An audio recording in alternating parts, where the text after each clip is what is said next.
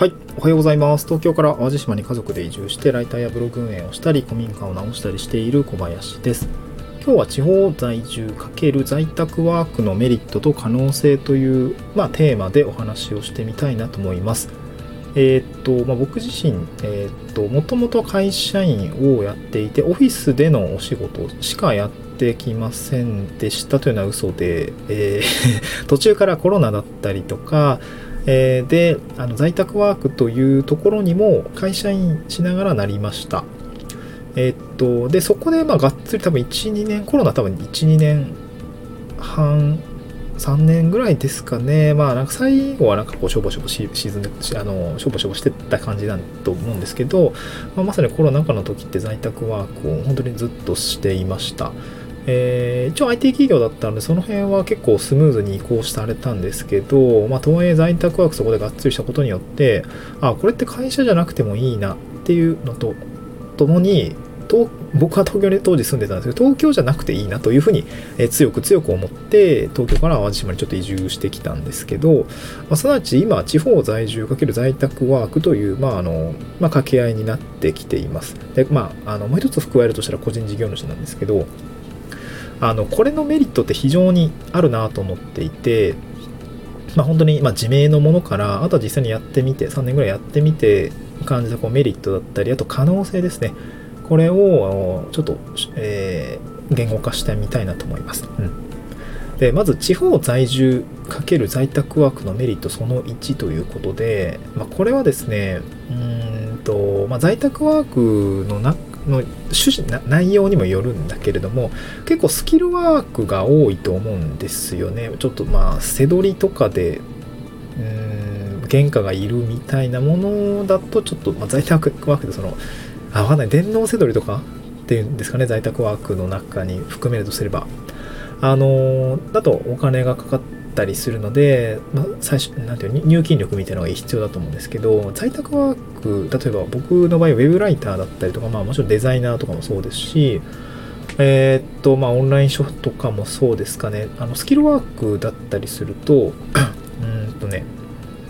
まあパソコンでできる仕事だと思います。で家でできる、まあ、地方在住だろうがどこでもできると思うんですけど、まあ、一つメリットとしては、えーどこでもどこにあのなん地方という、まあ、アドバンテージとディスアドバンテージいろいろあると思うんですけどその、ね、両方を打ち消す。打ち消すとか、まあ、両方を、えーまあ、逆転させるっていうんですかね。そういう効果があるかなと思います。でそれ何かというとあの地方在住だからという理由で決まっているあの賃貸賃なんだろう単価体系っていうんですかね。地方だとやっぱり安いじゃないですか。あのまあ一番簡単な時給換算した時の時給換算というか時給ですよね、えー地方の時給と東京の時給って全然違うし、まあ、それが地方に行けば行くほど顕著になっている。あのそういうところが一つあってあとは地方で住む時に、まあ、家の住まいですよね、まあ、衣食住の住まいがあるあの衣食住の住まいの部分にかかるお金家賃というものが下がっている。まあそれは相関関係があってまあなんていうのどっちがどっちか分かんないけど、まあ、賃貸安いからまああの時給もまあ低くてもやっていけるみたいなとこがあったりすると思うんですけどまあだからそのだから可処分所得はまあどっちも変わんないみたいなまああの極論言うとねそういうことがあり得るんですけどこう在宅ワークができるっていうことと地方在住っていうことを組み合わせるとこれがね本当にいいようにあの変わっていきます。でまず何かっていうと地方在住でコストが下がるじゃないですか。このなん何ていうかうんと、まあ、家賃が下がると思うんですよね。在宅ワークで家で仕事すると思うんですけど家賃が下がります。で僕東京の時に住んでた家賃がまあ大体まあ、当時車車も持ってたんであの西東京市のあたりだ西東京のあたりだったんですけどえーっと 2LDK 駐車場1個ついて家賃11万12万10家賃？ん11万12万ぐらいですね。うん。確か家賃が10万とちょっとで、えー駐車場が1.5万円ぐらいだったら合わせると12万円ぐらいだったんで、まあ、結構ね、えー でかい、大きいと思うんですよ。家賃10万払毎月払って、それだけで120万ぐらい払ってるわけでしょ。これがね、結構、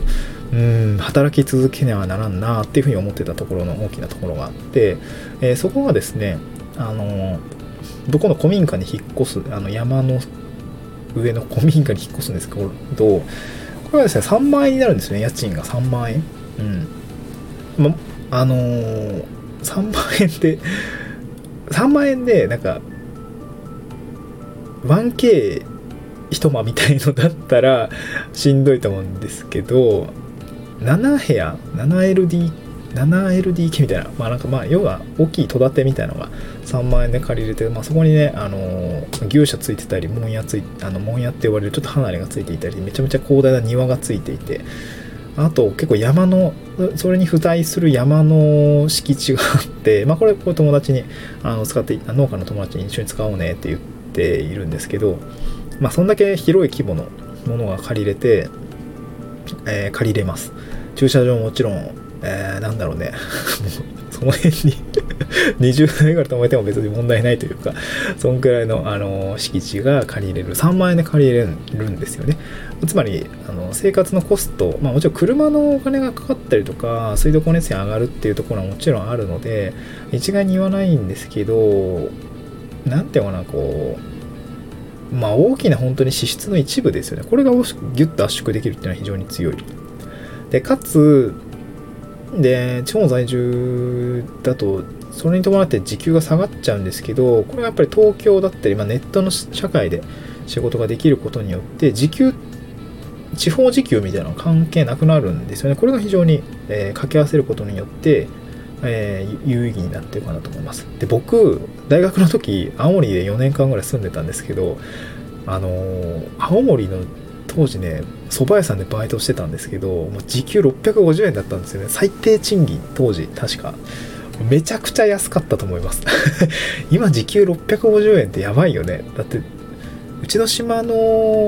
コンビニとかでも、最近上がってきてて、あのー、多分ね、なんぼだろうね、1000円はいってないのかな、960円とかかな。ね、1時間2時間働いても1300円だよ。650円って。めちゃくちゃ低いよね。っていうとこでやってました。めちゃくちゃ安かったね。月めっちゃ働いてもなんか4000円とか5000円とかね。そんな世界観でした。お小遣いみたいな世界観でしたね。っていうことを考えると時給関係ない働き方まあ時給関係ないというか、まあ、都市時給だったり地方時給っていうのが、まあ、影響されないこうネットの部分で、まあ、しっかりと平等に稼ぎつつ、まあ、地方に地方の経営者経営者配点っていうかなんていうのその地方に行けば行くほど家賃が下がるみたいなあの物件のメリットの部分を掛け合わせて享受できるっていうところが非常にメリットを感じています。で、まあ、これ在宅ワークできる人ってまあどこに住んだっていいと思うんですけどあの地方ねいろいろこうなんやかんや不便なところありますけどうんまあそそこで一旦やってみるってっていうのはねなんかその挑戦期っていうんですかねフリーランス個人事業主って多分いろいろこうフェーズがあると思っていて、まあ、拡大期だったりとか、ね、めちゃくちゃ忙しい最盛期みたいな だったりとか僕今まさに挑戦期なのでなるべくコストは下げて挑戦なんかねこう肩の荷を下ろしていきたいっていうところがあるんですよね、うん、毎月10万家賃のために稼がなきゃいけないっていうとなるとなかなかきついじゃないですか、うん。やとりあえずね、わかんないけど、生活費どうなるかわかんないけど、家賃は3万で済むっていう感じで考えると、まあ、記事1記事2記事書けば、まあ別に大丈夫かみたいな感じになるんで、まあ車のね、あの車も1台買うんで、その部分の、えー、キャッシュも必要になってくるんですけど、あのー、まあまあね、なんていうの？あのー、ややってやれないことじゃないなと思って、挑戦のハードルが非常に下がるということで、この地方在住かける在宅ワークのメリットと可能性ということで、あのメリットは、えー、まさにもう掛け合わせですね。えー、地方の安い家賃の恩恵を受けられるっていうこと。えー、そして、ネットで働くことによって、まあ、その、と都市時給と同じような形で働けるっていうところが非常にメリットであると。で可能性というのは、まあ、挑戦するハードルが下がるということですね。この挑戦するハードル、まあ、まさに僕らって挑戦することによっていろいろ人生変わったりライフスタイル変わったりすると思うんですけど、まあ、この可能性がねすごく広がる働き方だなと思ってこの、まあ、地方在住かける在宅ワークのメリットっていうと可能性ということで、えー、うだうだ、えー、まとまらない中で中だったんですけど喋ってみましたはい、えー、ちょっとねお迎えの時間なので、えー、終わりたいと思います。今日も聞いてくださってありがとうございました。失礼します。